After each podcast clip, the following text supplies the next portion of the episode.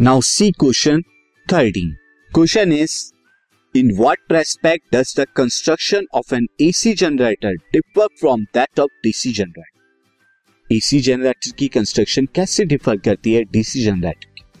सो so, देखिए the only significant difference जो होता है physical construction between AC and DC generator के बीच में वो होता है कैसे आप रोटेटर्स के इलेक्ट्रिकल कनेक्शन को बनाते हैं कैसे मेंटेन करते हैं।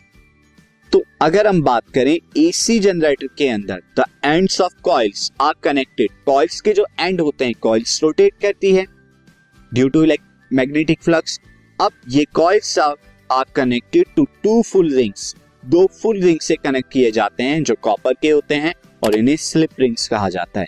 मैं आपको दिखा दूँ, ये हैं दो फुल रिंग्स जिनसे आप क्या कर रहे हैं कॉइल को कनेक्ट कर रहे हैं रोटेटर से। इन्हें स्लिप रिंग्स कहा जाता है।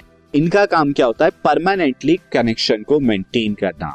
चाहे कॉइल किसी भी तरह रोटेट करे, इसे हमेशा जो होता है मेंटेन करना होता है कनेक्शन जबकि डीसी जनरेटर में इससे अलग होता है। डीसी जनरेटर में एंड्स ऑफ़ कॉइल्स जो होते हैं, वो स्प्लिट रिंग्स से कनेक्ट होते हैं। स्प्लिट रिंग क्या होते हैं? सेमी सर्कल्स होते हैं। इनका काम क्या होता है? हाफ़ ऑफ़ द साइकिल तक कनेक्शन को मेंटेन करेंगे, बाकी हाफ़ साइकिल में कनेक्शन को मेंटेन नहीं करते। तभी आपको यूनी डायरेक्शनल करंट मिलता है डीसी जनरेटर से